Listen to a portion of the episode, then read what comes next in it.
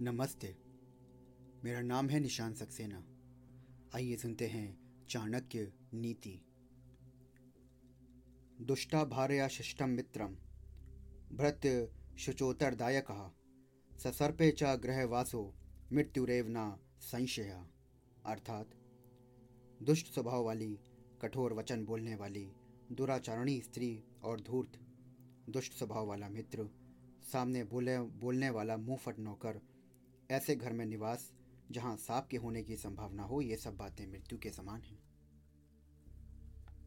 जिस घर में दुष्ट स्त्रियाँ होती हैं, वहाँ गृह स्वामी की स्थिति किसी मृतक के समान ही होती है, क्योंकि उसका कोई वश नहीं चलता और भीतर ही भीतर कुड़ते हुए वे मृत्यु की ओर सरकता रहता है।